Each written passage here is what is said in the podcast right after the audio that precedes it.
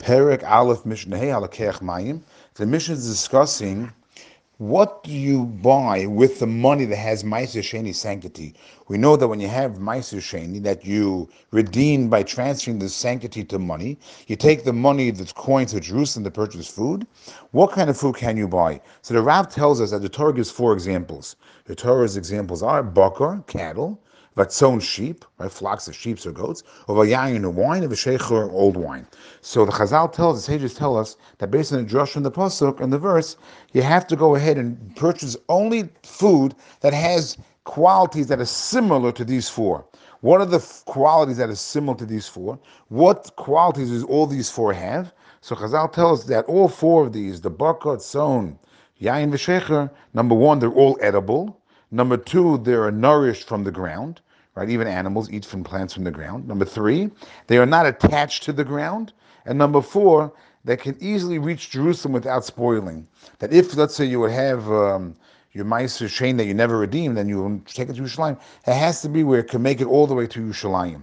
So when you have this, these coins that have sanctity of Meiser Sheni, so the only kind of food you can purchase in Yerushalayim are foods that have all those four qualities. It says the Mishnah, Mayim. If a person took the money and they purchased water with it, or melech or salt, those are not going to work because those don't have the first quality. They're not edible, right? I mean, I'm sorry, they're not, they're not, they're not nourished from the ground. They're not nourished from the ground, so those cannot be used. Or peiros hamachaborim lakarka. Or let's you took the money to purchase fruits that are connected to the ground still. Again, that was one of the four characters that they're not the characteristics that they're not connected to the ground. Or perish in Yechol or he bought fruits with fruits with him that would never be able to make it all the way to Yerushalayim. So in that situation, low kana meiser.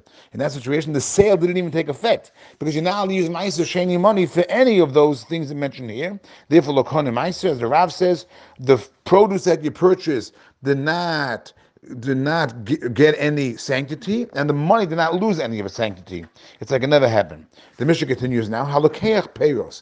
This is referring to purchasing fruits outside of Jerusalem. What happens if a person went ahead and he violated the law? You're not allowed to buy Meiser Sheni food with the coins outside Yerushalayim, you have to buy in Yerushalayim. What happens if the person bought in Yerush- outside Yerushalayim? Says the Mishnah, it depends. Show, give it by accident, yachzu dam komam.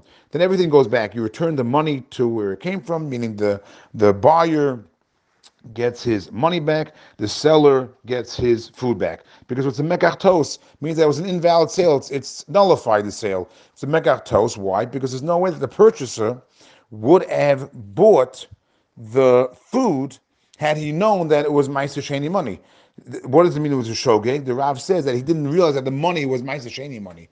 So he went ahead and he bought this food outside Yerushalayim with money without realizing that it was Meiser Sheni money. He never would have done that because now he has to go ahead and be matriach himself. He has to trouble himself to bring it to, to Jerusalem. Therefore, he would never have done that. Therefore, it's like the sale never took effect. The money goes back and the food goes back.